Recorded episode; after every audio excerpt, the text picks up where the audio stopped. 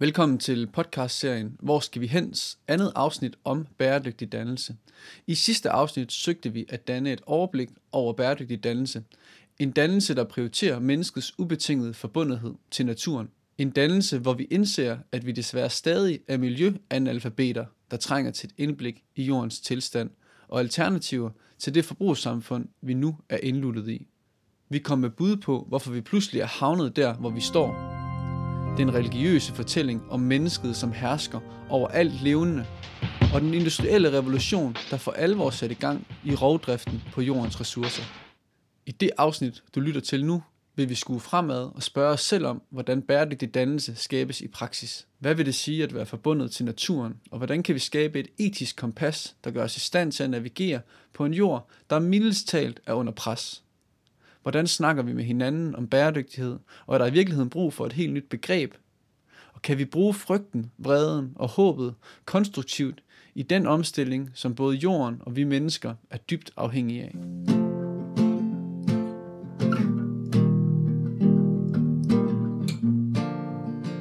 Velkommen til dig, Kåre Birk. Du er lærer på den Skandinaviske Designhøjskole og en del af den her højskolelærer træklør, der beskæftiger sig med bæredygtig dannelse. Så har vi øh, Jeppe Gravgaard med, og du er lærer på øh, Ry Højskole, hvor du underviser i faget Kloden kalder, og så har du skrevet en Ph.D. i miljøvidenskab. Jeg selv er Tej Scherfy, og jeg er vært på den her podcast-serie, og så underviser jeg i bæredygtig livsførelse på Uldum Højskole. Og så er vi så heldige at have dig, Lone Belling, med. Du er jo med på sådan en online forbindelse, og, øh, og du er forfatter, foredragsholder, underviser og en hel masse andet. Velkommen til dig, Lone. Du har blandt andet skrevet bøgerne Bæredygtig dannelse, skitser til en empatisk verden, og senest Bæredygtighed fra moralsk pegefinger til etisk kompas. Og den skal vi snakke mere om lige om lidt. Øhm, jeg glæder mig til sammen med jer at undersøge, hvordan vi i praksis kan skabe bæredygtig dannelse i dette afsnit af hvor skal vi hen? Som det første vil jeg gerne spørge jer om, I kan komme med et eksempel på en situation, hvor I oplevede, at noget skabte bæredygtig dannelse, eller skabte et mere naturvenligt perspektiv. Og det kan fx være i undervisningssammenhæng eller noget fra jeres dagligdag. Og det kan være, at du vil starte, Lone.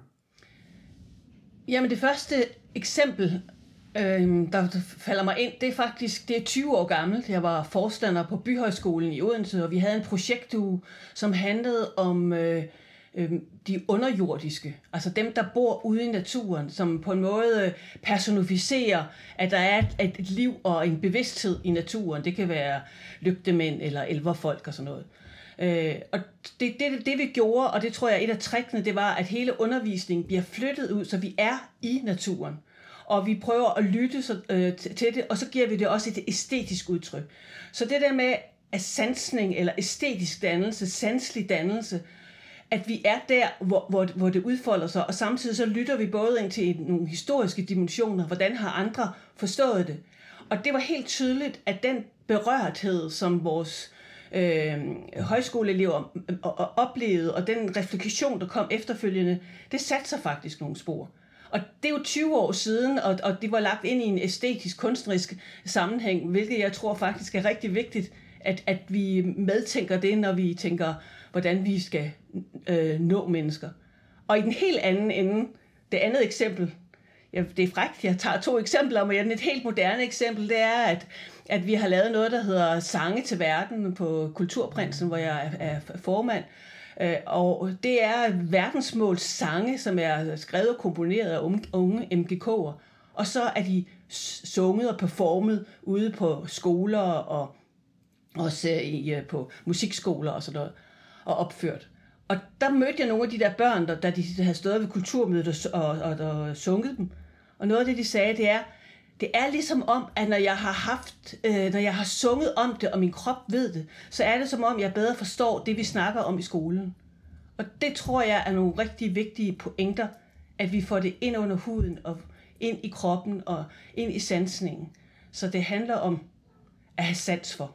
Ja. Øh, Kåre, har du et eksempel? Ja, det har jeg. Altså, øh, jeg tror allerede sidste gang, der snakkede vi lidt om, øh, at vi var på studiet i Thy. Vi plejer at være, vi er sådan design- og arkitekturhøjskole, så vi plejer at tage til store byer, øh, Berlin eller Amsterdam, og så på grund af corona blev vi ligesom øh, stok her i Danmark, og så valgte vi simpelthen at tage ud i naturen, tage til Thy, op i Nationalparken, ud og blive blæst igennem ude ved havet, og øh, lave land art med sten, vi fandt på stranden og sådan noget. Øh, og det, altså, det gav jo klart en, den der nærhed, en kontakt. Det pludselig vi var ude og røre ved tingene, og det duftede, og vi kunne mærke øh, blæsten og solen og alt det der. Og det, det kunne man jo simpelthen mærke på eleverne, og de i tale satte det også, at de synes faktisk, det var meget federe, at vi var der, end at vi var øh, i Amsterdam. Øh, jeg tror, der, der faldt sådan en ro på. De sad og, rundt om bålet jo, og snakkede lige pludselig og sang sange på en anden måde, end, end vi normalt gør.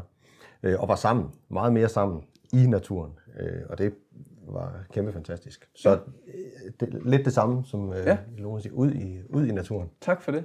Ja. Ja.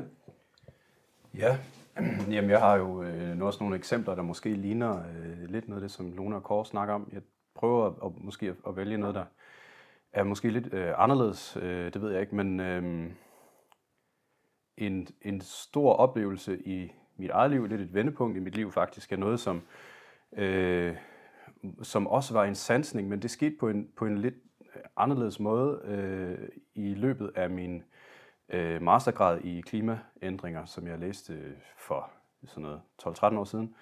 Øh, og, og det er faktisk et, øh, et, et eksempel, der, der går fra det mere abstrakte, hvis man kan sige det sådan, til det mere sanselige, men, men det var en oplevelse af at sidde og øh, kigge på nogle... Øh, på nogle grafer. I 2005 kom der en rapport ud, øh, som øh, lavet en, en slags oversigtsgrafer over alle mulige udviklinger i kloden. Øh, alt fra øh, hvor mange mennesker der er på kloden, til hvor meget CO2 der er i atmosfæren, øh, til hvor, jeg tror også, hvor mange biler der findes, og, og øh, alt sådan noget. Og så have den her fornemmelse af, at alle de her grafer var, er eksponentielle.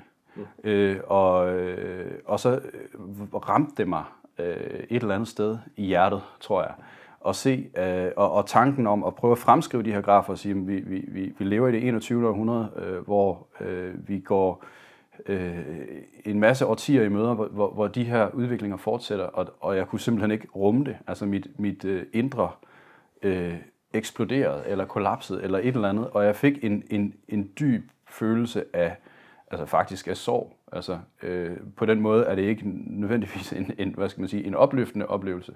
Men, men hele den proces, det satte i gang, øh, gjorde mig ligesom bevidst om, at vi bliver nødt til at passe på den her klode. Og jeg, jeg følte faktisk en større forbundethed, tror jeg, til kloden igennem den oplevelse. Øh, Øh, så det er måske en, en mere sådan kontrastfuld oplevelse i forhold til nogle af de ting, vi har hørt. Men jeg tror, det hører med, øh, fordi vi lever i en tid, som er så øh, ekstrem, som den er, og som er så øh, altså i, i, i historisk geologisk, øh, med historisk geologiske briller, så er den her tid øh, nærmest uden sammenligning i, i jordens historie. Vi, vi, vi lever i en tid, hvor forandringerne kommer til at ske så hurtigt øh, som de ikke er sket før, og vi, vi har knap nok forstået det. Som vi snakkede om sidste gang, så tror jeg, at klimaforandringer er en, er en virkelighed, vi knap har forstået.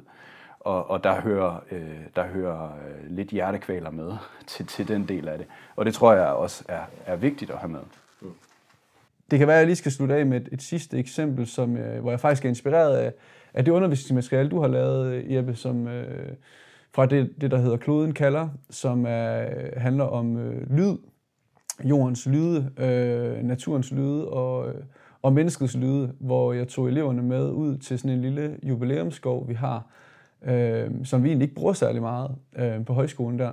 Og, øh, og simpelthen, at vi bare skulle ligge os ned i, øh, i fem minutter, og så lytte til, hvilke lyde kommer til os. Og det var jo øh, både lyde af, af natur, men også i høj grad lyde af de biler, som kørte ikke så langt fra, fra højskolen.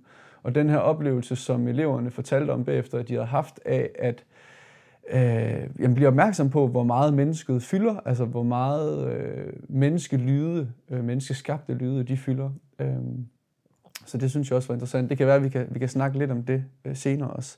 Øh, Lone, jeg synes, det kunne være fedt, hvis du vil snakke lidt om øh, din erfaring med at arbejde med der, bæredygtig dannelse i praksis. Øh, også i forhold til den bog, du har skrevet.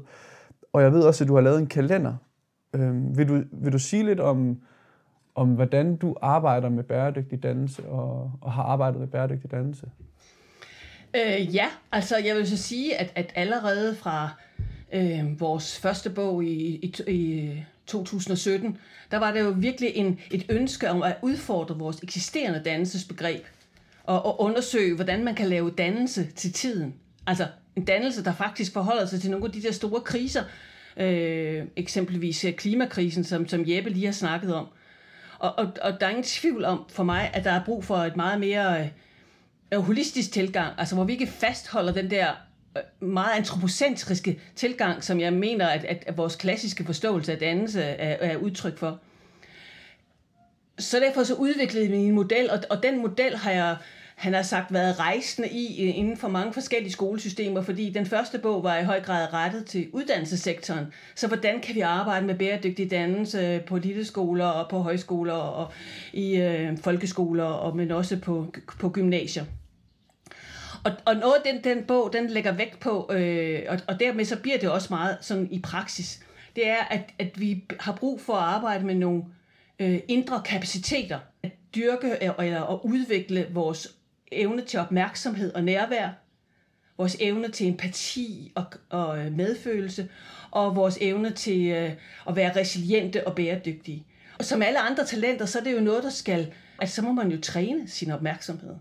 Altså, og, og der vender vi egentlig lidt tilbage til mine eksempler før øh, øh, fra øh, øh, det æstetiske univers, fordi har vi evnen til at afkode øjeblikket, har vi evnen til at afkode et kunstværk, hvad, hvad, hvad prøver det at, at udtrykke, har vi evnen til at afkode naturens signaler, naturens lyde, og alt andet lige, så starter det med, at vi overhovedet giver det opmærksomhed. At vi giver vi det opmærksomhed i vores, og lige sådan i vores samtaler med hinanden. Så det har egentlig været noget af det, som, som jeg har både har arbejdet med og trænet. Det har været øh, opmærksomhedstræning og empatitræning, sådan, sådan nogle bagvedliggende ting. Men så samtidig også blive ved med at pege på øh, en overordnet holistisk tilgang. For mig at se er det ikke et enten eller. For mig er det helt klart indre og ydre bæredygtighed er to sider af samme sag. Vi, vi, vi kommer ikke i hus med det her kun på fakta og forståelse af det ydre, men vi kommer heller ikke i hus med bare, hvis vi sidder og træner vores empatisk hjerte, eller træner vores øh, opmærksomhed. Øh, og det er den sammenhæng, øh, og det er den øh, healing af de kløfter, som for mig at se, øh, øh, og, og noget af det her er meget optaget af, så hvordan har vi kunne fjerne os så langt fra den natur, som er vores livsunderstøttelsesgrundlag, men hvordan har vi også kunne fjerne os så langt fra hinanden, så vi kan bære den ulighed, der er i verden? Og hvordan har vi kunne fjerne os så langt fra os selv og vores indre spirituelle, åndelige øh, kapaciteter? Og, og, og så, den her, så bæredygtig dannelse er for mig også en rejse med at få samlet nogle af de her ting. Og, og hvordan får man skabt bevægelse i mennesker? Det, det gør man både ved at skabe ro, som man kan sanse og mærke, men det gør man også ved, at, at, at, at det er jo det, som jeg har, har brugt min journalistiske baggrund til, at interviewe nogle mennesker, som lige er det der my foran, som gør noget, som siger noget, som, og derfor har, har jeg jo interviewet rollemodeller, jeg har interviewet mennesker, som, som viser, at øh, nej, du behøver ikke at, at sige, det kan ikke lade sig gøre. Jo, fordi prøv lige at se her, Se Katrine og Anders, de laver øhave. Øh, se øh, Esther, hun øh, er med til at danne den grønne øh, studenterbevægelse. Se her en mand med milliarder, af, eller, øh, øh, altså, som, som vælger at, at, at bruge sine penge på nogle andre måder. Så der hele tiden, der er andre veje, der er nogen, der gør det. Og hvis de kan, så kan jeg også. Så kan vi også. Jeg vil næsten altid pege hen imod vi. Så det der med at få de eksempler, og så igen og igen, når jeg har været ude, så sige, okay, her er nogle eksempler. Hvad kan du gøre? Hvad kan I gøre? Hvad er det for et fællesskab? Hvad kan I gøre her i jeres lille sovn? Og så vælter det frem med idéer. Altså, øh, til at så kan vi gøre sådan og sådan. Så det er den ene side af det. Og den anden side er også det, Jeppe snakker om. Det er også, når der er en, der sidder og siger, jeg synes bare, det er så håbløst. Jeg mærker afmagten, og jeg mærker sorg. Så også at omfavne den, og så sige, det kan jeg godt forstå. Den sorg, den, den afmagtsfølelse, den kender jeg også godt. Ikke at afvise følelserne, men men rumme dem og så sige, de er en, en med på rejsen i det her landskab her. Så på mange måder som formidler så øh, at stille mig op, om det så på en ølkasse eller en talerstol i et fint konferencecenter, eller det er at skrive min klummer, eller altså så, så, så det er den brandkraft. Fordi jeg har det ligesom Jeppe, at øh, vi har slet ikke forstået, hvad det er, at der er på vej. Øh, og øh, så for, for, for, for fremtidens skyld, så må vi gøre noget andet.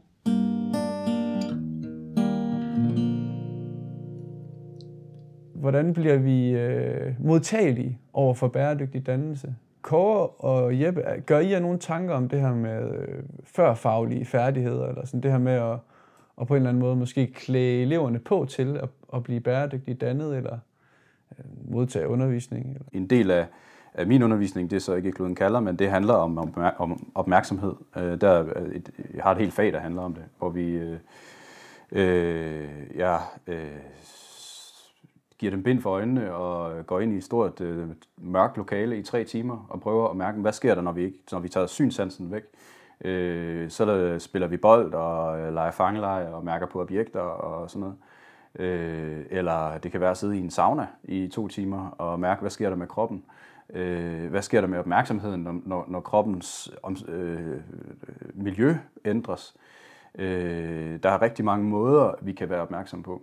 Øh, og øh, det, det er måske en af de før faglige færdigheder, som er øh, allervigtigst. Det er en indgang til læring. Jeg vil faktisk øh, gå så langt som til at sige, hvis nu øh, at der ikke var opmærksomhed, så er der ikke noget grundlag for læring. Altså hvis ikke, øh, hvis ikke vi hører hinanden og er opmærksom på hinanden i den her samtale, så er der ikke nogen samtale. Øh, Øh, så, øh, så opmærksomhed for eksempel, synes jeg, og så, så arbejder vi jo nok også alle sammen med, med empati, øh, som, som Lone også snakker om på et eller andet måde. Altså hvis ikke vi kan sætte os i øh, et, et andet menneskes eller et andet væsens, en organisme, et dyrs sted, så kan vi ikke, øh, så kan vi ikke forbinde os med det. Øh, og, og meget af det, som, som vi snakker om, når vi snakker om at skabe en ny relation til naturen, handler jo netop om, at vi, øh, at vi går fra at se på naturen eller Øh, de, dem, der bor i naturen, organismer som objekter, til at skabe øh, egentlige relationer med dem, og til at forstå deres livsverden og deres sprog, og se det fra deres vinkel.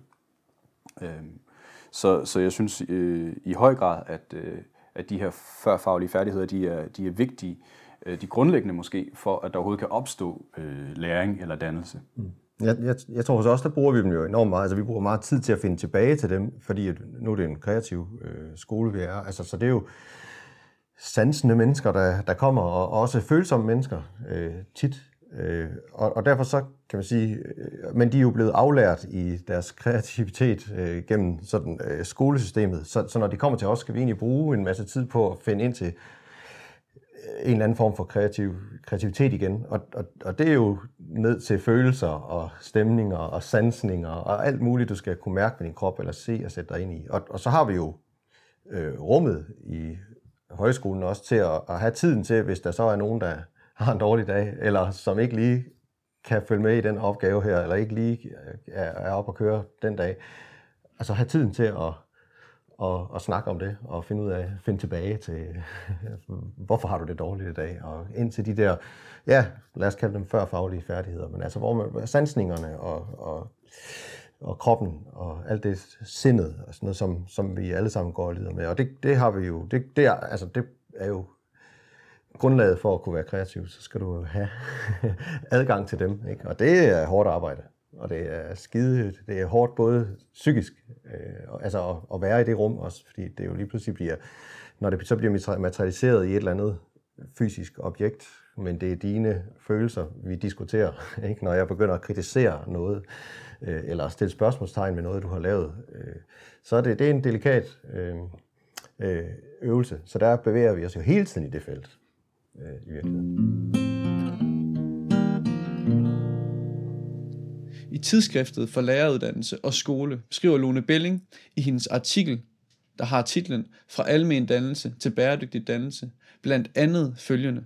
Gennem åndedrættet og indtagelsen af mad og drikke udveksler og gennemstrømmes vores kroppe kontinuerligt af planetens stoffer. Hun skriver også, at vi har brug for et sprog, og en tilgang, der også taler til hjerte og sansning. Med inspiration i Lones artikel kunne et forslag til bæredygtig dannelse i praksis for eksempel være, at lærerne ude på folkeskolerne faciliterede en fremsigelse, når madpakkerne findes frem. Det ringer til spisepause. Børnene finder deres madpakke frem, og læreren siger noget, der for eksempel kunne lyde sådan her. Tak til bien for at bestøve mit æble. Tak til kornet for at bestøve sig selv. Tak til jorden for at give mig frugt og brød. Tak til koen og grisen for mælk og kød. Og tak til alle, der har gjort det muligt for mig at spise mad og drikke vand.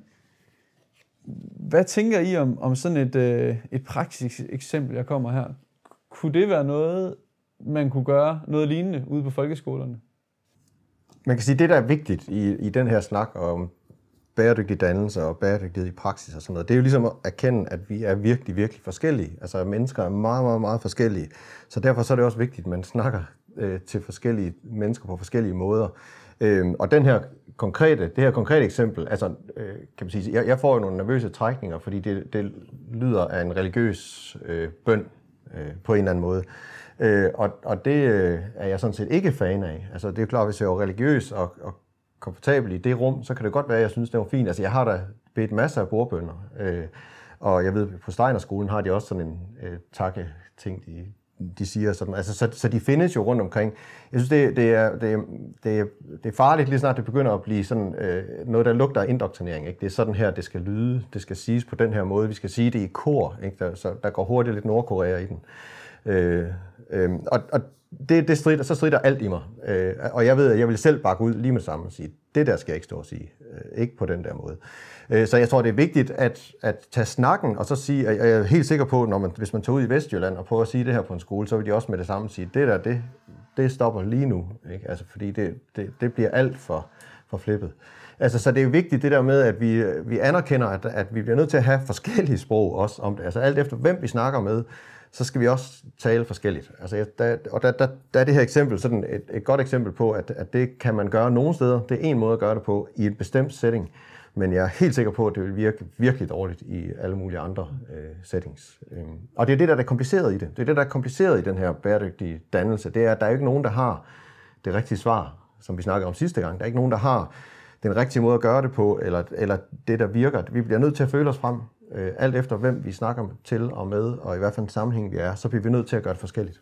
Måske kunne man også sige, at, det, at der ikke er sådan en metode, man kan lægge ud over et, et helt skolesystem, men at det er for eksempel det, at det er taknemmeligheden. At, at vi vil gerne have taknemmeligheden frem, og så skal vi finde forskellige måder, og det må så være op til den enkelte, ude i det enkelte klasselokale, eller forskellige steder, og, og finde den taknemmelighed frem, for det, som vi spiser og så videre. Ja, Jeppe? Øh, så jeg har bare lyst til at sige, som, som min erfaring som, øh, som far, er jo, at øh, man, kan, man kan ikke øh, pådute nogen at være taknemmelig. Man kan ikke pådute nogen øh, noget som helst, faktisk. Altså, øh, jeg tror, hvis øh, min øh, søn, han skulle, øh, han skulle sige det her, så ville det også stride rigtig meget på ham. Og, øh, og, og hvis jeg ligesom sagde til ham, nu skal vi alle sammen være taknemmelige, så vil han øh, sikkert øh, i hvert fald udadtil til reagere modsat. Altså, så, så der er også noget med, at, øh, at den måde, som læring foregår, den måde, vi bliver taknemmelige på, det er jo måske nærmere ved at være ude og have hænderne nede i bistadet og, og, og ligesom opleve, hvad, hvad er det for en fantastisk organisme, der er der, frem for at, ligesom at, at, at blive øh, påduttet øh, og sige tak til bierne, hver gang man tager en bid mad. Altså, øh, der, der er bare et eller andet... Øh, der er bare et eller andet der, jeg, jeg kan mærke, når, når Kåre siger, at det, det, det strider i ham, at jeg, jeg, jeg har det på samme måde. Ja. Vi er også begge to fra Vestjylland. Ja. Lone? Altså, øhm, jeg tænker, at at der skal gå forskellige ting, ting til forskellige arenaer. Og for eksempel, så var jeg spiste med mit barnebarn, hun har landet år, øh, og man kan kalde det en form for opmærksomhedstræning, fordi det hun så, når vi så sætter os ved bordet, så rækker hun hænderne ud, fordi vi lige skal holde hinanden i hånden, og lige et øjeblik komme til stede med, at nu sætter vi os faktisk sammen og nyder et måltid. Og, og, og, og det er selvfølgelig noget, der har været initieret af forældrene, men for hende er det der med, at, at hun oplever en værdi i at, at, at, at forbinde sig med os andre, og, øh, og hvis det er, er gjort fra et ægte hjerte af dem, der starter det, så føles det også naturligt for hende, at man lige har et øjeblik. Og hvis man så ville, øh, så kunne man selvfølgelig sige, at hvor er det altså bare heldigt, at, at øh, her kan vi spise det, og kan du huske, at vi i går var ude, og så kan man lave den der fortælling. Det er jo så til det lille barn. Men jeg tror også, man kan lave det i en, en, en folkeskolesammenhæng, men jeg tænker også med en dansk skolekultur, så må det handle noget omkring okay, øh, vi har været igennem det her forløb, hvis nu vi skulle lave en sang om det her, hvordan skulle det så lyde? Hvem vil I så sige tak til? Og så kunne man øh, øh, lave en sang, og man kunne skrive noget, og så kunne man, altså, så kunne man gøre det til, om det så er en rap, eller øh, altså, hvad som helst. Men at, at børnene føler, at det er ud af en levet erfaring, som, som, som Jeppe snakker om, man har mødt det, og det giver mening, og, det, og man giver det et udtryk. Fordi det tror jeg ikke, vi skal undervurdere. En ting er, at vi indtrykker børnene, eller de bliver indtrykket af verden, men man har også utrolig brug for, øh, ved hjælp af sin kreativitet at udtrykke sig. Altså vi bliver jo også til, og vi påvirker verden gennem vores udtryk.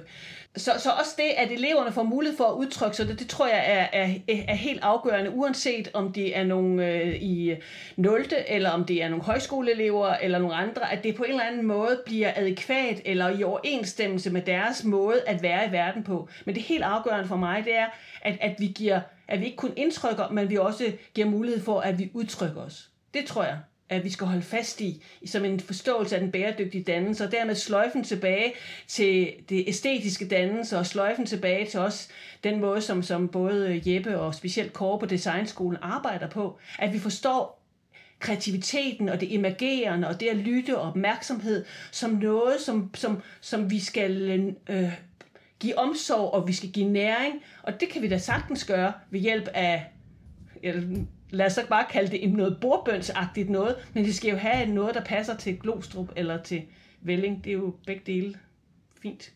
Det er en god pointe det her med, at man skal ud og opleve det. Vi har også tidligere snakket om, om læreren i musiklokalet skulle snakke om, hvordan gitaren er blevet til, eller om man skal ud og se, hvordan en guitar bliver bygget, eller om man skal ud og grave sit eget jord op, når man laver noget i keramik og sådan noget.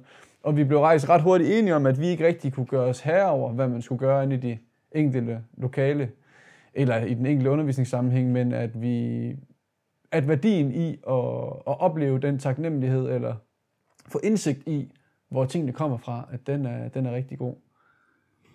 Ja, og så ja. tror jeg også, at det er vigtigt at, at gøre noget, altså have muligheden for, eller føle, at man har nogle, øh, nogle aktionsmuligheder. Altså, da jeg holdt mit valgfag første gang, der havde vi forskellige inputs i løbet af ugen, og så sluttede vi faktisk af med at tage til Fridays for Future demonstration.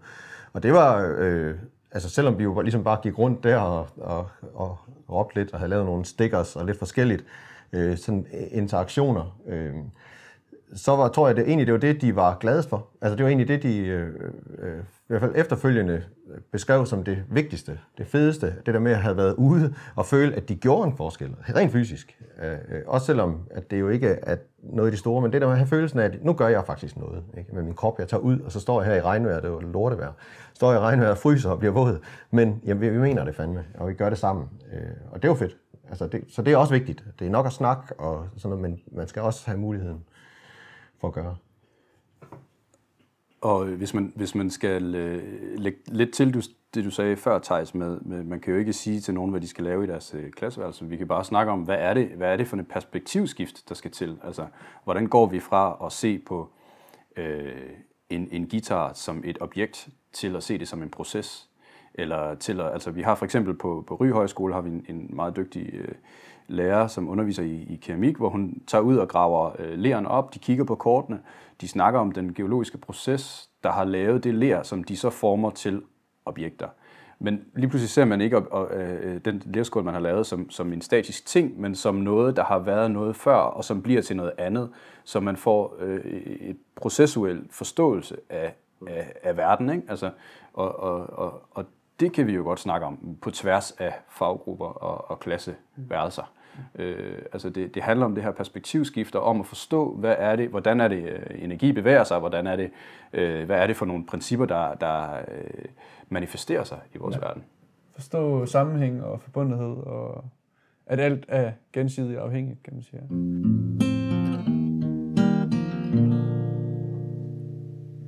Så tænker jeg, at vi skulle snakke lidt om, hvordan forholder vi os til klimaet, og hvordan snakker vi om det sammen? Kåre, det gjorde stort indtryk på mig at læse øh, indledningen i dit skriv om bæredygtig dannelse og økocentrisme. Vil du ikke fortælle lidt om det her med, når der er to, der står hinanden meget nært, der finder ud af, at de står to ret forskellige steder i forhold til deres verdenssyn, eller sådan, i forhold til måske ideen om, hvad der skal bære den grønne omstilling? Jo, jo, det vil jeg rigtig gerne. Altså, det er jo en, en, en fortælling om, om den her nære ven, som altså, vi har øh, snakket bæredygtighed rigtig meget, og vi øh, altså, øh, kender hinanden rigtig, rigtig godt.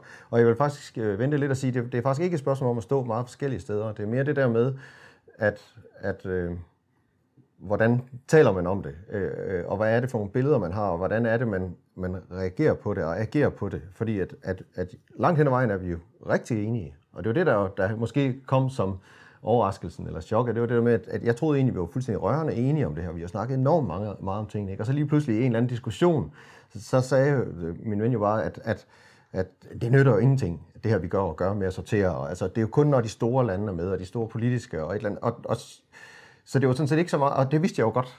Det ved jeg jo godt sådan inde i mig selv. Jeg ved jo godt, at når jeg, selvom det hjælper på mig, for mig sådan mentalt og sortere mit affald og have en kompostbunke og sådan noget, så det jo ikke, hjælper det ikke noget i det store billede, altså øh, særligt. Og, og det vidste jeg jo godt, men det blev bare så øh, altså, konfronteret lige der, at jeg fik den sådan lige in the face, at det hjælper ikke. Og, så, og der, det ramte mig bare enormt hårdt, fordi at, at øh, jeg bliver sådan optaget af det, og, øh, og vi, vi skal gøre alt muligt, og vi skal ud og, og lave alle mulige forskellige øh, aktioner og sådan noget. Ikke? Og så det der med at, at få, få den i hovedet, at jamen hey, det nytter jo ikke noget. Altså, øh, og det er jo med det der med, at, at selvom vi er enige, så er vi jo bare ikke enige alligevel. Øh, og det er jo det, vi sidder og kan godt have i den her, det her forum, sidder og synes, vi er enige om tingene og sådan noget. Og, og det er vi måske bare ikke alligevel, hvis det kommer til stykket, og vi begynder at, at, at sådan gå ned i detaljen, hvordan skal vi gøre det her. Og det er jo det, der er det vanskelige i det, og det er jo det, der sådan initierede den der fortælling og hele opgaven. Det var det der med, hold kæft, det er svært det her. Fordi selvom vi er enige, så er vi og bare, altså, vi er på vidt forskellige planeter, og vi er i vildrede, vi er analfabeter, vi aner ikke, hvordan vi skal gøre det her. Og hvor skal vi starte, og sådan noget. Og så, kan vi, så starter vi i det små, ikke? Men, men hvordan fanden får vi fat i det store? Og det var det, der var ligesom var frustrationen i den fortælling. Det var det der med, at wow, man, selvom vi er enige, kan vi ikke engang finde ud af, hvordan vi øh, gør det her. Øh, så det er jo det, der var, der, der var en, sådan et, et wake-up øh, call. Altså, og, og, og, man kan sige, og det er også hårdt, fordi at, at jo mere, det tænker jeg, vi alle sammen kan genkende til, jo mere vi, man kommer ind i det her, jo mere snakker man også om det, og man ved en masse. Og til sidst, så gider ens omgivelser ikke rigtig at snakke om det, fordi ah, så skal vi i gang med den der kæmpe... Altså jeg ved, min kone, hun gider ikke. Altså nogle gange, når jeg begynder, og jeg, hun kan mærke, så nu kommer, nu starter lokomotivet, ikke? Så ej, skal, altså, skal vi i gang med den snak en gang til? Og så prøver jeg lige at sluge den lidt og trække vejret. Ja. Altså, og det kan jeg godt forstå. Det er pisse besværligt. Og, og, og altså også belastende at høre på preachers. Ja. Og, og der er jo en helt klar parallel fra det, nu taler du om det personlige, men hvis man kigger på den offentlige debat, altså ja. i forhold til, øh, lad os bare, altså vi, vi, på en eller anden måde, så vi, øh, mange af os er, snakker om og brænder for en omstilling, Øh, Øh, men alligevel så kan man, øh, hvis man nu øh, er biolog og meget optaget af biodiversitetskrisen, begynde at argumentere, jamen det er en større krise end klimakrisen, så alle dem, der er over på den der side, de er ikke, altså at, at, at, at den måde, vi, vi, det ligger i vores kultur, det ligger i vores øh, sind på en eller anden måde, at vende sig imod hinanden. Altså at, at sige, at jeg er på den mere vigtige side, eller altså ja. det, det bliver en argumentationsrække, øh, som bliver ulidelig. Øh, og man kan begynde at snakke om, øh, skal man have den ene eller den anden øh, energiform osv., og, og blive meget nørdet omkring nogle ting, fordi vi alle sammen brænder for det. Ja. Men, men samtidig så har vi bare ikke lært, og det er måske en, en, en, en, bære, en ting, der vedrører bæredygtig dannelse, det er at, at, at, at være åbne og stå på samme side og se det som en, en, en styrke, at vi har alle de her forskellige tilgange og syn og viden og, og alt det her. Ja, og erkendelsen af, at der er ikke nogen, der har det endegyldige svar. Lige præcis. Det, altså, det kan vi det ikke have som, som, som enkelt personer. Men, men jeg er meget enig jeg tror det der med at, at, at anerkende øh, styrken i mangfoldigheden, både, både horisontalt, og, men også øh, i, i det vertikale niveau, at der er no, altså, jeg, jeg, I får mig aldrig til at sige, at det ikke batter at gøre noget her inde på min matrikel. Men, men det betyder jo ikke, og slet ikke med min uddannelsesmæssige baggrund, at jeg ikke forstår, at det er de store økonomiske aftaler. Men, men, men faren kan nemt blive en fortrængning. Jamen, jeg behøver ikke gøre noget, for det må kommunen gøre. Nå, men det bliver en, øh, regeringen nødt til at gøre. noget. det gør EU, når Kina ikke gør noget. Og hele vejen tilbage. Og, og derfor tror, tror jeg, at noget af det, som er rigtig vigtigt, det er begrebet tipping point. Vi kender det i forhold til det naturvidenskabelige. Og øh, øh, isen og så videre, og permakultur, øh, perma, permafrosten. Øh, men men at, at forstå, at tipping points, kan, at, hvornår er det, at, at historiens hjul drejer? Hvornår er det, at tilstrækkeligt mange mennesker får i talesat en fortælling, så bliver den nye, attraktive fortælling, som jeg vil være en del af, og så begynder det at rulle. Øh, og der er faktisk også lige øh, kommet, altså, øh, også noget, nogle, altså i videnskab.dk, tror jeg det var, øh, tidsskriftet her, jeg sad og læste i går, at, at, at, at, det der, at, at man kan faktisk se, at det nytter noget. Også, jeg snakkede med en meget højtstående FN-repræsentant, og han siger, at det betyder noget, hvad Danmark gør. Det betyder noget, hvis I stiller jer frem og gør sådan og sådan og handler.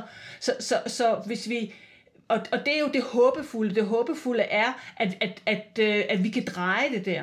Og derfor så bliver vi nødt til, at, synes jeg, at blive ved med at øh, både at insistere på, på, på handlinger på de niveauer, det er, men samtidig også øh, rumme, at, øh, at der er nogen, de, de står og så siger, at det nytter ikke noget, jeg gider ikke. Og så, så har jeg lidt sådan, okay, men så kører historiens hjul videre, og på et eller andet tidspunkt, så er du med, eller også øh, er du ikke med, og så går det til popcorn og nogle af os popper hurtigt, og nogle er average popper, og nogle de ligger og er sorte og brændte til sidst, og, det, altså, og så spiser vi man også dem, hvis man er tilstrækkeligt sulten. Vi kommer med. Og, og, og, og så det der med at få, få det der hjul til at dreje, det er det, der giver mig håb, og det er det, der giver mig energi, når jeg hele tiden, og det gør mig jo, møder den modstand. Og nogle gange så er vi også selv med til at skabe den modstand, som Jeppe siger, fordi vi bliver vi bliver rigtige inden for et for snævert og siloorienteret område. Og, og der, der, der tror jeg igen, træk vejret, træd skridt tilbage. Hvad er meningen? Hvorfor? Og så mærke det både i sig selv, og så tale inden fra det sted. Øh, og også tale med sin vrede, og med sin fortvivlelse, og med sin... Og så alligevel sige, jamen, så lang tid, at der er bare et lille knisterens sprække af håb, så får du også mig til at være med på, på handlingsvognen. Øh, det, det, det der jeg selv står, altså hvem fanden der ikke har beskæftiget sig med de her grafer, som helt tilbage fra grænser for vækst øh, i 70'erne i gymnasiet og så videre deropad. af.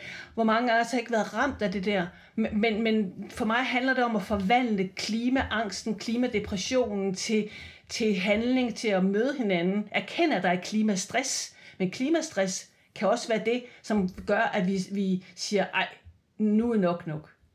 Og jeg er med på, jeg, jeg skubber til det her historiske jul. Og jeg ved hvorfor, og vi laver de her fortællinger sammen. Og, og den tror jeg lige, at vi gribe den der med, med klimaangst eller, eller klimastress, fordi at, øh, tidligere som underviser har jeg nok været bange for at skabe klimaangst, eller det der med at være bange for at fortælle den, den lidt sådan skræmmende historie, og det har, der har mit perspektiv nok rykket sig. Jeg tror faktisk, det er en vigtig øh, drejning. Jamen, det, det er ligesom om, der begyndte at ske en ændring i den der diskurs fra, at, at først så var der en, undskyld mig, måske specielt højrefløjspolitikere, der så sagde, nu må I ikke give de stakkels unge angst, og så kan de jo ikke performe, og så kan de ikke uddanne sig, og sådan noget. Men der er jo ikke nogen, der giver dem angst. Det er jo selve den øh, økonomiske øh, udvikling, som har, har været med til at skabe, at, at, at den der evige tro på evig vækst, som, som skaber det. Det er jo ikke fordi, at vi i tale sætter virkeligheden, som den er. Men der har der været, og, og, og øh, en, en, en saying om, at, at nu skal vi hele tiden tale til det positive. Og jeg var jo selv et eksempel på det lige før, for jeg talte om, at jeg, vil, jeg insisterer på håbet, og insisterer på, at det kan lade sig gøre. Øh, og det har mange NGO'er også været underlagt, at de skal hele tiden tale til, jamen det skal nok, der er et håb, der, Øh, og så kommer der sådan en, en Greta Thunberg fra højre, og så siger, jeg vil have, at I går i panik, og I skal holde op med at håbe. Men det, der er interessant, det er også den store forskel, der har været altså før Greta, at, at dem i det globale syd, de har været vrede, og de har skældt ud, og hvorimod øh, NGO'er i, den, øh, i vores del af verden, altså det globale nord, har ligesom, at vi skal nok gå, og sådan noget, vi finder noget teknologi.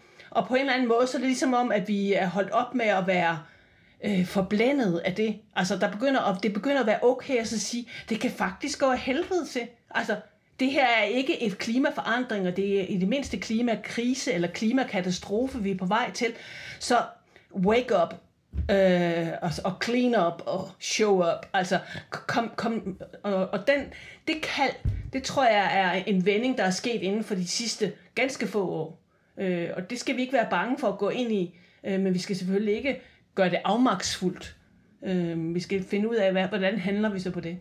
Jamen, jeg, jeg vil jo lidt vende tilbage til, til, til mit udgangspunkt med, at, at det her, det der, det her øh, århundrede her, og det, de forandringer, der kommer til at ske, det er en, øh, klimaforandringerne er en virkelighed, vi ikke har forstået endnu. Øh, altså bundlinjen er, at øh, der kommer til at, at være samfundsomvæltende forandringer i klima, det klimatiske system, som påvirker alt fra øh, spørgsmål, vigtige spørgsmål, kan vi overhovedet få mad nok på bordet, til kan vi opretholde et øh, internationalt samfund. Øh, og, og over for de her forandringer, så er, øh, så er det også sådan, at, at vi kan ikke regne den ud. Vi kan ikke, vi kan ikke, øh, vi kan ikke nudge nogen til øh, omstilling. Vi, vi, vi bliver nødt til at omfavne den grundlæggende uvidshed, vi står i. Øh, og, og, og der tror jeg faktisk, at bæredygtighed lidt er et problematisk begreb, fordi det giver os en forestilling om, at vi kan bære det eksisterende igennem mm. til fremtiden, som samfundet som det er nu, at vi kan få en opgraderet eller øh, en eller anden øh, ny version af øh, samfundet er nu, er nu ja, faktisk måske øh, år 2000 eller 2010-2020. Øh, det, det bundlinjen er, det kan vi ikke. Bæredygtighed øh, og bæredygtig dannelse, tror jeg, kom, kom, bør handle om noget helt andet. Det bør handle om, hvordan står vi i den her situation? Hvordan omfavner vi den her fundamentale usikkerhed, som vi står i? Og øh, min position øh, er, er øh, at, øh, at, at, at håb er, er øh, den ene side af en mønt, hvor den anden side er fortvivlelse. Det er, øh, det, det er interessant for mig, kan vi finde en håbsfri position, måske, hvor vi ikke hele tiden behøves at, at have, i hvert fald i vores kultur, med den her sådan meget udviklingsorienterede, øh, fremskridtsorienterede tankegang, som vi er vokset op med, kan vi finde en måde, hvor vi ikke hele tiden skal ligesom projicere ud i fremtiden, og hvis vi når det her, så skal vi nok klare det. Men kan vi komme ud af den? Kan vi, kan vi sige, jamen vi aner ikke lige nu, aner vi faktisk ikke, hvordan vi kan klare den, og vi skal gøre alt det her, som, som Lone snakker om, at vi skal sætte ind på alle niveauer, fra vores egen baghave til, til, til de helt store økonomiske politikker. Øh, vi skal i gang på, på et plan, som, som vi ikke kan, øh, som vi ikke helt har forstået endnu, og, og mm, også se i øjnene, at øh, det kan godt være, at vi ikke når det. Vi, vi når nok ikke at sætte de her ting i gang, øh, sådan så vi, øh, vi undgår. Altså vi ved allerede, at øh, om, om 80 år, så er vandstanden i, i havene en, en meter højere, end de er i dag. Måske mere. Øh, vi ved, at, øh, at indlandsisen på Grønland er, er, er, er i gang med at forsvinde. Altså, og det tager noget, der tager mange århundreder. Men alligevel, så, så øh, er det jo alligevel ikke mere end øh, 250 år siden, vi satte den her proces i gang. Om 250 år, så ser verden øh, så radikalt anderledes ud, at jeg håber, jeg får nogle børnebørn, og måske også øh, øh, øh videre ud i tiden. Ikke? Men, men den verden, de skal leve i, er simpelthen så fuldstændig anderledes, at, øh, at hvis, hvis ikke vi omfavner øh, den usikkerhed, så, så, så øh, er vi faktisk øh, utro mod vores børn og vores børnebørns fremtid. Og, og, og så risikerer vi, at, øh, at bæredygtighed faktisk står i vejen for at vi får skabt en, at, at vi får i hvert fald slår ind på en anden øh, sti, end den vi er på nu. Ja, altså nu, jeg synes, det, vi mangler også ligesom den, den, en, en, en tredje øh, faktor, fordi du snakker du om håb og fortvivlelse, øh, og den der balance, hvordan undgår man, at, at sandheden driver, går til for, fortvivlelse, fordi jeg tror, at håbet er selvfølgelig vigtigt, at jeg håber på, at det virker, når jeg sorterer mit affald, og jeg håber på, at også at der er nogen, der, der tager sig af det videre og sørger for, at det bliver håndteret rigtigt. Øh, og der, der, der må man også godt blive vred, når det ikke bliver gjort det. Altså, man, jeg tror vrede, altså selvfølgelig ikke den der kasten mudder efter hinanden, men, men vrede på de rigtige, altså politikerne. Øh, jamen lidt det, som Greta Thunberg, altså det er, jo, det er jo fair nok, hun stiller sig op og siger, hvor fanden gør I ikke noget? Altså I ved det jo godt. Øh, kom nu i gang. Øh, og, altså, og, og når man kan se, at jamen, vores egne politikere også gang på gang tager nogle beslutninger, som bare slet ikke, altså alle ved ligesom, at det er ikke godt nok. Og så siger vi, nå, jamen, vi forstår, jamen, det er også rigtigt, vi må hellere vente til 2030, og nej, men det er også, det er også bøvlet at skal gøre det nu, og sådan, men der må det også være på sin plads en gang, man slår i bordet, nej, nu er det fandme, øh, nu er det nok, nu, nu må I tage jer sammen, ikke? Altså, og det der med at rydde op efter festen, altså at, at det er jo sådan en metafor, jeg jeg kom i tanke om på et tidspunkt, ikke, med, med det der med, altså når man er, arbejder på et sted med højskole, unge mennesker, ikke, så, så de kan holde, holde fest og, uh, og fuld gang i den, og de øh, smadrer og, og sviner og alt muligt andet. Ikke? Og det er helt i orden, det skal de gøre. Men så skal de også rydde op bagefter. Ikke? Og, det ved, og hvis ikke de gør det, hvis ikke de dukker op dagen efter, hvis ikke de kommer, og der er alle mulige, der har dårlige undskyldninger, ikke? Så, så bliver, man jo, bliver man jo også nødt til at blive sur og sige, ej kom nu, nu er I voksne mennesker, nu tager jeg fandme sammen. Og den synes jeg bare er ret god i forhold til det her klima. Vi ved godt, at meget af det, vi gør, er, er, er dårligt for klimaet. Ikke? Vi, vi ved jo godt, at, at det, det, det ødelægger det for vores børnebørn og så videre. Ikke?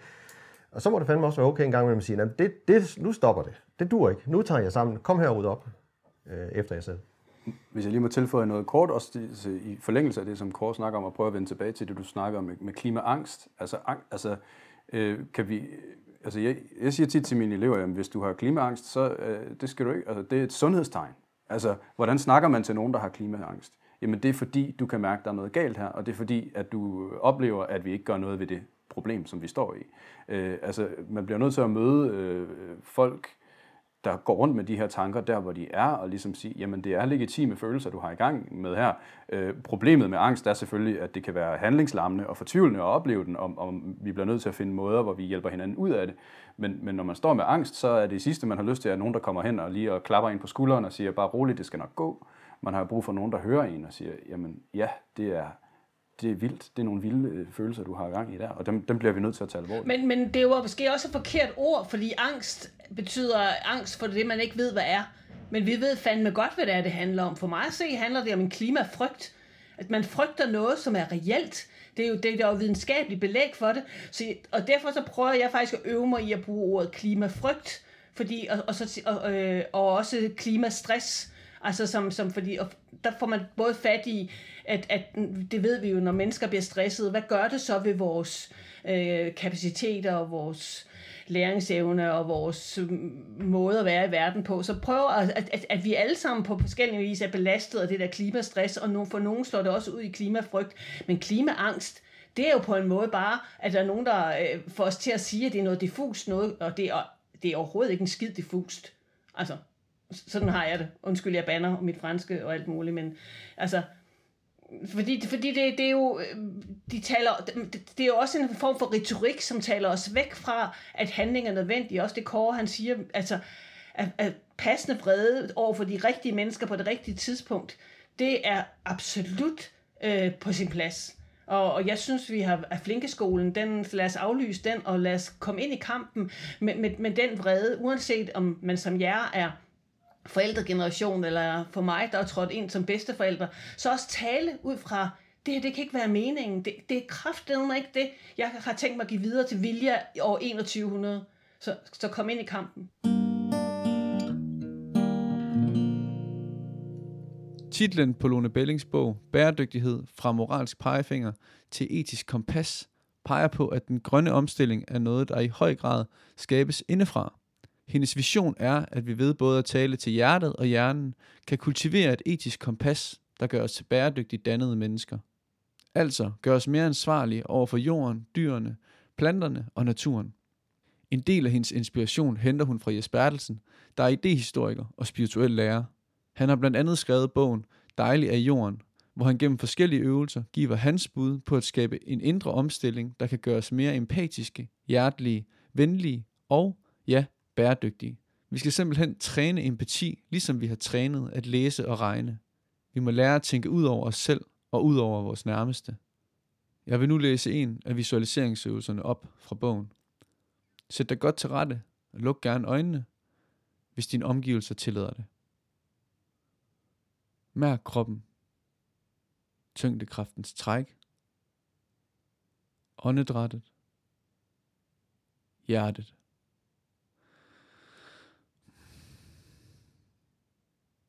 Tillad at slippe fornemmelsen af, at du befinder dig på et statisk, ubevægeligt sted. Tillad fornemmelsen af at bevæge dig med vores planet. Vores blå planet er uden grænser mellem mennesker.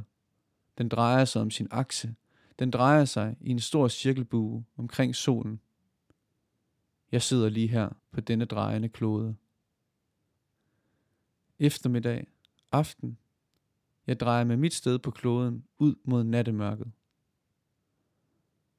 Morgen, formiddag. Jeg vender mig med kloden ind mod solens lys. Solen sender vedvarende sin lysstråling ud i universet. Dens lys møder jorden og fejrer hen over vores drejende planet gennem alle vores dage og alle vores nætter. Husk, at hele kloden, med biosfæren, med dig selv, med dem du elsker og dem du ikke kan lide, drejer med. Alt sammen ufatteligt udsat. Mærk dit hjerte.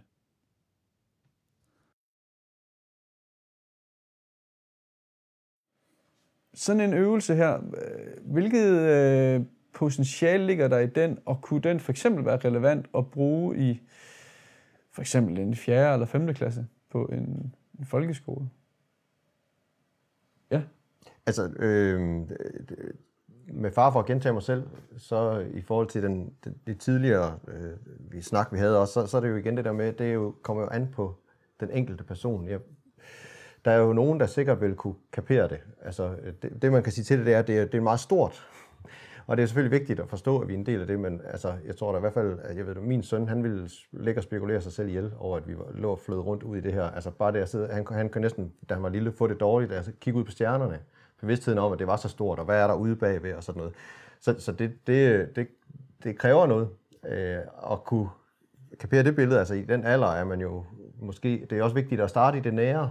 Øh, det der med, at vi er, er det her spaceship, der flyder rundt ude i den her kæmpe, kæmpe gigantiske univers, det er jo så stort, at jeg selv kan lægge søvnløs over det. Ikke? Altså, så det skal man være varsom med, tror jeg også. Altså, det er i hvert fald vigtigt, at man både snakker om det der billede, men også om det nære, at vi er også bare lige her, og æderkopperne øh, bor her sammen med myrerne, der bor her. Vi kan se det, altså det her lille miljø, vi bor i her, der er trygt, ikke? den der øh, tryghedsting, den, den er ekstremt vigtig for børn, det ved man jo. Så derfor skal man jo også passe på med at, at åbne universet for meget. Det skal ske i små bidder, og alt efter person. For mig at se, så handler den bæredygtige dannelse hos de små om netop at, at, at give dem en kærlighed til, og det vi elsker, det passer vi på, og det starter med æderkopperne, som man kan forholde sig til. Øhm, og, og, og så først, når de selv ligesom begynder at pege op mod stjernerne, eller pege op mod månen, og hvad er det, og sådan noget, så kan man inddrage det. For, og den her tekst er jo også skrevet til voksne. Altså, den er jo ikke skrevet til en fjerde klasse. Så, så øhm, jeg øh, er meget på linje med, at, at, at den følsomhed øh, og det, det, alt det, vi ved om, om, om, om børns udvikling, øh, skal vi selvfølgelig tage med ind her. Men vi skal heller ikke være så bange, at vi putter dem ind i en, en kokon, for de kommer og stiller spørgsmålene. Og så må vi jo være vågne og empatiske og nærværende i forhold til vores måde at kommunikere på. Øh, og ikke bare komme som dansklærer i 4. klasse og sige, at jeg har set lyset, nu skal de andre også se lyset.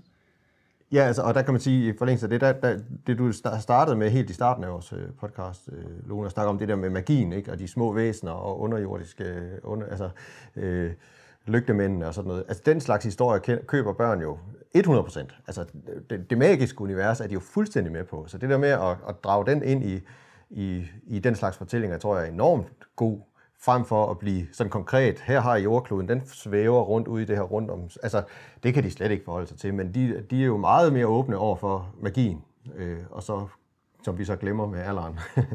øh. Altså, jeg har set nogle vidunderlige små øh, øh, klip, og jeg tror blandt andet fra Gern skole, og de, de har været en 3. 4. klasse, hvor de netop tager ud i skoven, og så, så, og så er de sommerfugle, og så flyver de rundt, og de har klædt sig på, og, og de får lavet en hel fortælling, som også er en fortælling om, om bæredygtighed, men på, på, altså, ud fra deres øh, formsprog, og, og ud fra deres sansede øh, oplevelse af at være derude. Og, og, og samtidig, når man som voksen ser det, øh, fordi det er bevis på sådan en nordlyskonference, så, så, så bliver jeg berørt, og så, så svinger min, min viden og min fakta med, men de udtrykker det fra derfra, hvor de er, og, og, og øh, det tror jeg, vi skal være rigtig gode til at facilitere. I forlængelse af det, som man siger, det, er, det er også noget med, jeg, jeg synes jo, jeg er jo stor fortaler for at øh, øh, hvad kan man sige, tale den der, måske, øh, vi kan jo i vores videnssamfund kalde den naiv øh, forestilling om magien øh, ind. Altså, jeg, jeg, jeg tror jo hårdnakket på nisser.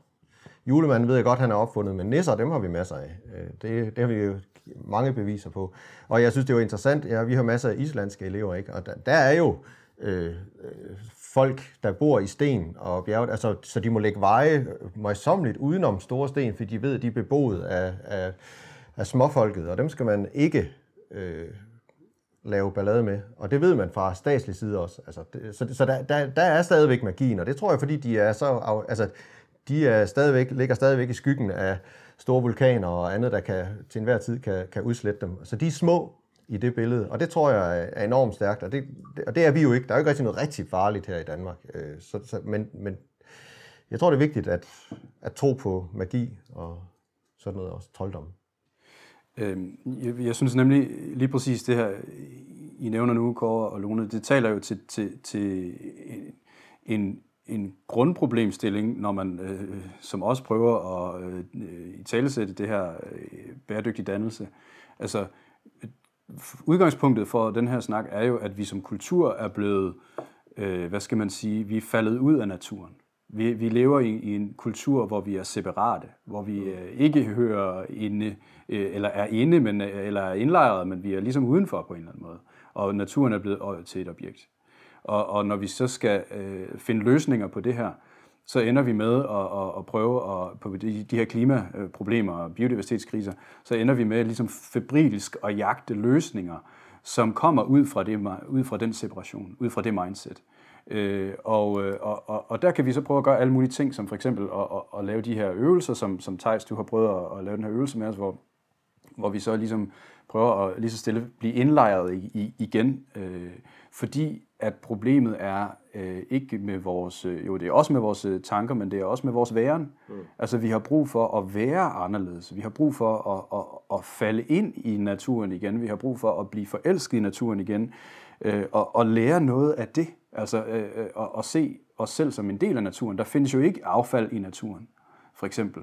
Øh, altså, øh, det, det, det er noget, som kommer ud af vores kultur, og vi har en hel masse at lære, i hvert fald i vores vestlige sådan, øh, mindset. Mm. Og der tror jeg, at meget af det, som, som Lone, du kalder det et nyt kompas, en ny måde at, at, at, at navigere i verden på, det kommer kun, hvis vi kan give slip på vores tankeverden øh, et øjeblik, og, og bare være til, og omfavne magien, og omfavne verden, som den er, øh, uden at lægge en hel masse tanker ned over den, og måske også blive bevidste om, hvad, hvor, hvad, hvad gør vores tanker ved os? Hvad er det for en, hvad er det for en, øh, en, en bevidsthed, vi opererer ud fra?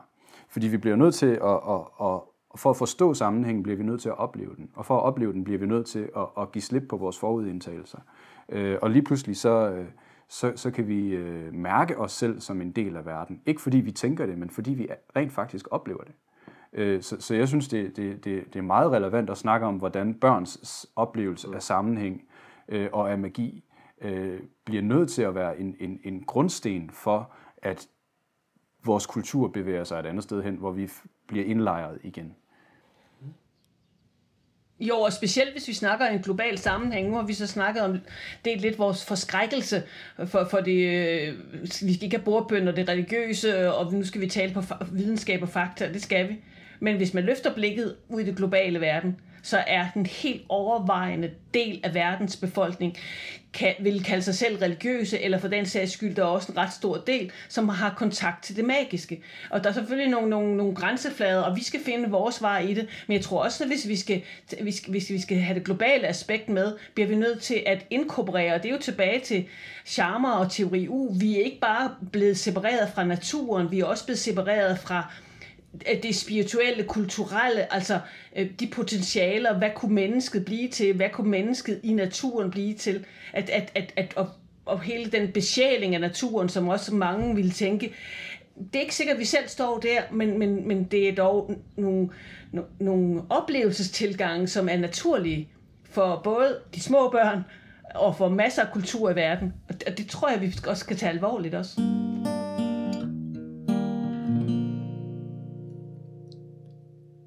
Skovbadning er et japansk fænomen, der er opstået tilbage i 1980'erne, og først nu er det ved at blive populært i Nordeuropa.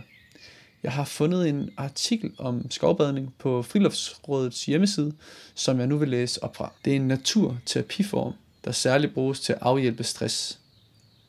Det handler ikke om at bade i skovens vandløb eller søer, men om at bade i sandsindtrykkene fra skoven. Du kan afprøve skovbadning ved at tage et ligunderlag med ud et uforstyrret sted i en skov. Læg dig i skovbunden med lukkede øjne. Læg så mærke til alle lydene omkring dig. vinden i træerne, de forskellige fugle, puslelyde fra biller i skovbunden. Prøv også at lægge mærke til lugtene omkring dig. Det kan være en kunst ikke at falde i søvn, men det er altså ikke intentionen med øvelsen. Sørg for at have tæppe med, hvis det ikke er helt varmt. Hvis tankerne begynder at flyve andre steder hen, skal du forsøge at anerkende, at de er der, men herpå lægge dem fra dig igen. Det handler om at være nærværende i øjeblikket. Telefonen bør derfor også være slukket eller på flytilstand. Du kan også sidde på en bænk, eller under et træ, eller liggende og skovbade. Skovbredning kan også være en stille gåtur med fuld opmærksomhed for sanserne.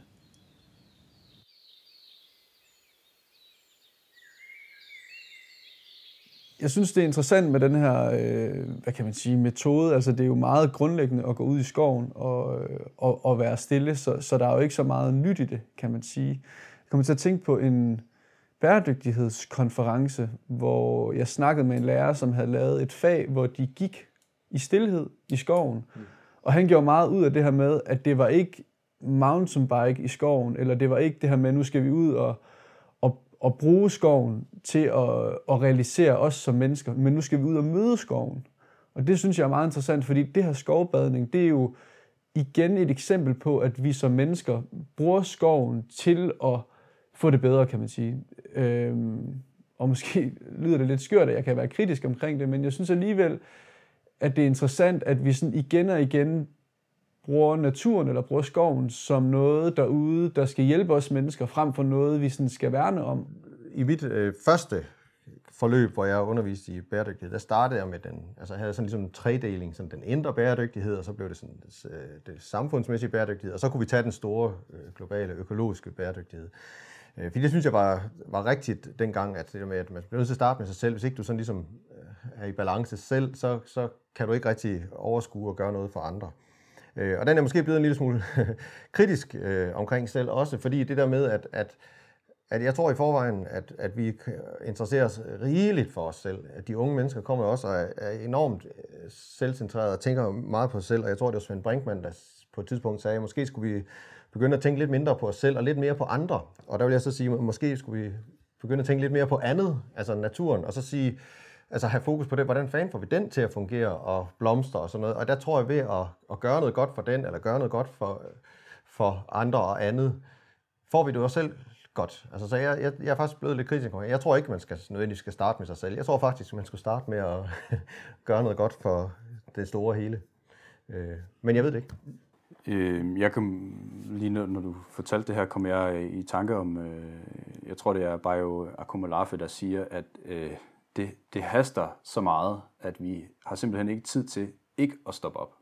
Altså, vi, den eneste øh, vej frem er øh, at, at, simpelthen at, at stoppe med det, vi har gang i lige nu. Øh, og øh, det, det, der er en anden fyr, der hedder Derek Rasmussen, som snakker om det her med, hvad er en pædagogik for os vesterlænge, der er øh, vant til, øh, eller der ligesom er blevet klar over, at, at en del af vores livsstil, der ligesom skader resten af verden, det er vores ansvar at stoppe op. Og der tror jeg, det her med at komme ud i naturen, komme ud i skoven, og, og simpelthen bare øh, mærke et andet tempo, det har været en enorm værdi. Og så øh, er der en eller anden rejse, man tager på, hvor man måske er klar til at sige, at øh, øh, jeg kan jo, apropos det vi sagde før, jeg kan huske, hvordan jeg lærte i, i, i, i folkeskolen, at øh, når vi snakker om stenen som levende, så besjæler vi den fra menneskets synspunkt.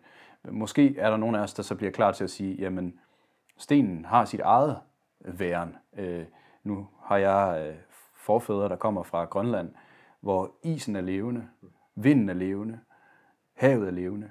Og det er bare et, øh, det, det, er der, det er udgangspunkt for deres væren, øh, for inuiters oplevelse af verden. Øh, og måske er vi, er vi nogle af os klar til at, at tage på den rejse, men allerførst, så handler det om, at vi stopper op. Og der tror jeg sådan noget som, som skovbadning, øh, hvis ikke det bliver for, for hvis, ikke bliver for, hvis ikke vi bliver turister i det, mm. så kan det hjælpe os, tror jeg. Ja. Og det kan også være, at det skal starte der. Altså, at man starter med at gøre det for, for sig selv, og, man kan sige, og så ved at være derude, får man opmærksomhed for skoven pludselig, ikke? Og, og få øjnene ud på den. Øh, det, det er nok sådan en vekselvirkning. Ja, det, det. det behøver jo ikke være enten eller. Det kan jo være mm. både og, kan man sige. Jamen, jeg, jeg tror, det er vigtigt, at også at du i tale satte jo også skovbadning som noget, som var øh, i forhold til stress. Vi kommer jo ikke uden om, at hvis vi skal være handledygtige, så skal vi jo tage iltmasken på. Altså, vi skal have noget næring, så vi overhovedet kan. Vi har snakket om førfaglige læringskompetencer, så, vi, så hvis vi skal træne vores opmærksomhed. Og jeg tror for eksempel helt sikkert på, at sådan noget som skovbadning, eller det, som jeg selv har brugt rigtig meget i de sidste 10 år i, i sådan nogle kreative og innovative udviklingsforløb, det har været de der silent walk, som er, er enormt provokerende, hvis man sætter nogle engagerede skolefolk, 50 mennesker rundt om øh, en sø, eller sådan noget, og så siger, at de ikke skal tale sammen. Det handler ikke om at tale sammen, det handler faktisk om at gå og mærke nærværet med hinanden, og nærværet med det, I, I oplever sådan at der kommer på en måde en tredje part. Tit så går vi i skoven, og så går vi og snakker sammen, og vi, vi ser ikke en skid. Men ved at blive stille sammen, det er en udfordring, fordi så lytter vi måske til hinanden på en anden måde efterfølgende, og også i øjeblikket. Men også at, at hov, der kom der en fugl, eller var der ikke, så bliver der øh, en, en tredje... Øh, altså at vi kommer ligesom ud af os selv. Jeg tror, det, det kunne være noget af, at vi ikke bliver for selvoptaget, men at, at, at naturen bliver på en måde den tredje stemme. Og i det hele taget det der med at invitere nogle andre stemmer ind i vores måde at, at øh, tage beslutninger på.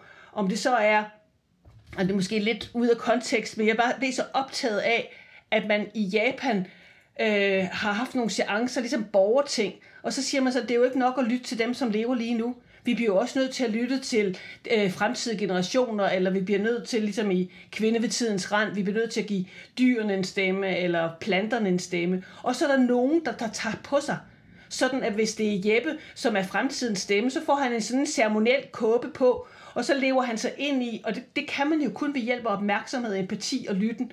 Hvordan vil det være at, at blive født i år 2100 til det, vi har efterladt? Og så i alle diskussioner om alt muligt fra mobiltransport til øh, fødevare, så vil Jeppe være den, der ligesom talte med fremtidens stemme. Og på samme måde, så kunne vi jo, og de findes jo, de findes jo op i Aarhus. Jeg mødte nogle af dem til en, en, en konference på nettet. Jamen, så, så er der en af dem, der siger, at jeg er ulens stemme. Jeg er natulens stemme. Hvad gør byplanlægningen med natuglernes færden i Aarhus og omegn? Og så påtager hun så at have natulens stemme. Så det er jo at lave synsvinkelskift, eller sætte sig et andet sted. Og det kunne også være en anden måde at lytte ind. Og så det er næsten sådan helt totemdyragtigt, det her det sidste. Men, men, men, men jeg tror, vi bliver nødt til at være kreative, og så finde nogle former, vi kan være i. Men det kunne være sjovt at gøre det på en højskole, og så sige, vi skal tage stilling til alle de her emner, men vi, vi må, det, det kan ikke nytte noget, at det kun er os, der har en, en livshorisont på 20, 30, 40 år, der, der tager de beslutninger, for det har konsekvenser. Og det kan ikke nytte noget, at de umælende ikke har en stemme.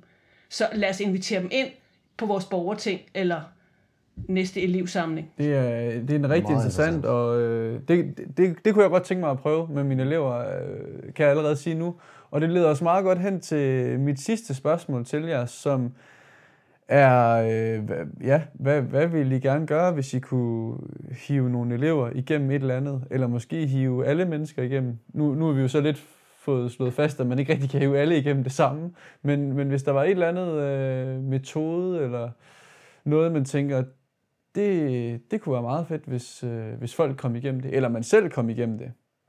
Ja, det er jo et stort spørgsmål igen, ligesom, ligesom det sidste øh, at skulle forholde sig til, men jeg har sådan en fornemmelse af, at det kunne være fedt, hvis man kunne give øh, alle mennesker en øh, oplevelse, hvor de begyndte igen at stole på deres egen organisme. Altså det her med ikke nødvendigvis at overtænke alting, men bare at mærke, at ligesom øh, øh, hver eneste lille celle inde i min krop rent faktisk godt kan finde ud af bare at være celle og gøre det, den skal, så kan vi som en, en hel organisme, som krop, som menneskekrop, rent faktisk godt finde ud af, øh, hvad det er, vi skal gøre, og hvad det er, bæredygtighed er for en størrelse. Øh, og det tænker jeg tit er nogle oplevelser, der kommer, når man er i, altså det ved jeg, jeg, jeg tænker tit ofte på sådan noget med at surfe for eksempel. Altså når man surfer, så mærker man, så er man kun, nærmest kun krop, ikke? Man har også lige nogle par øjne, og der kigger ud, og, og man bedømmer og vurderer og sådan noget, men, men når man er i, i, i, når man skal fange en bølge, så, så er man der, så, man, så bliver man nødt til at være krop og nærvær og opmærksomhed. Øh, og der sker et eller andet, hvor man sætter øh, sit ego og sin tankeverden lidt på, på pause og oplever øh, bare at være til. Og, og så kan vi rent faktisk godt gøre det, vi skal. Og så er det naturens vold også. Ja. Det er den, der bestemmer. Ja, tak for det. Ja, jamen, altså, jeg, har, jeg vil jo øh, synes, at øh, vi skulle sammen i Vildmarken. altså, nu har jeg både set Alene i Vildmarken, det, og det er jeg meget klar over det. Jeg så også lige Into the Wild her igen øh, den anden dag. Og det ved jeg jo godt, det er, ikke noget, det er ikke noget, alle kan. Men jeg tror, det vil være sundt for alle at komme sammen i Vildmarken. Ud og, og lede efter maden, og ud og mærke øh, naturen, og blive våd, når det regner, og fryse, når det øh, er koldt, og sådan noget. Og så tror jeg også, at vi vil blive mere øh, øh taknemmelige, faktisk, for det, vi så har, når vi kommer hjem. Det kan man jo se dem, der har været derude. Ikke? Altså, øh, at, hold kæft, hvor har vi det egentlig godt. Men øh, lige ud at mærke, at vi faktisk er en del af den natur, øh, det, det vil jeg synes kunne være rigtig fedt. Tak. Ja. Lone? Øh, jamen, så hvis jeg skal vælge noget andet, end, end, end, så vil jeg tænke, at, øh, at alle mennesker får en oplevelse af, hvad vi kan se, at, at, at når folk er udsat for katastrofer, den hjælpsomhed. Så, så øh, hvis det er et andet reality show end et alene i ødemarken, så skulle det være noget, der handlede om, hvordan overlever vi sammen, hvordan bruger vi vores skills, hvordan øh, tager vi vare om dem, som, som, som, som ikke kan så meget, men øh, alligevel er en del af vores fællesskab øh, uden at det skal være et konkurrence eller vinde noget, men at, at og så, så, så det bliver en fortælling om, at vi er et, at, er et samarbejdende væsen, og ikke et konkurrerende væsen. Øhm. Ja, og så synes jeg jo, at det hele podcasten har været fyldt med alle mulige gode idéer til, hvad man kan gøre øh, og, og, og bringe ind, så det er bare, øh, altså, tag fra og gør det. gør noget. Fedt. Ja. Jamen, så vil jeg sige uh, tusind tak, fordi at I vil være med. Og Fornøjelse. ja, det her var jo et afsnit af Hvor skal vi hen? Og tak til dig, kære lytter, fordi du vil lytte med.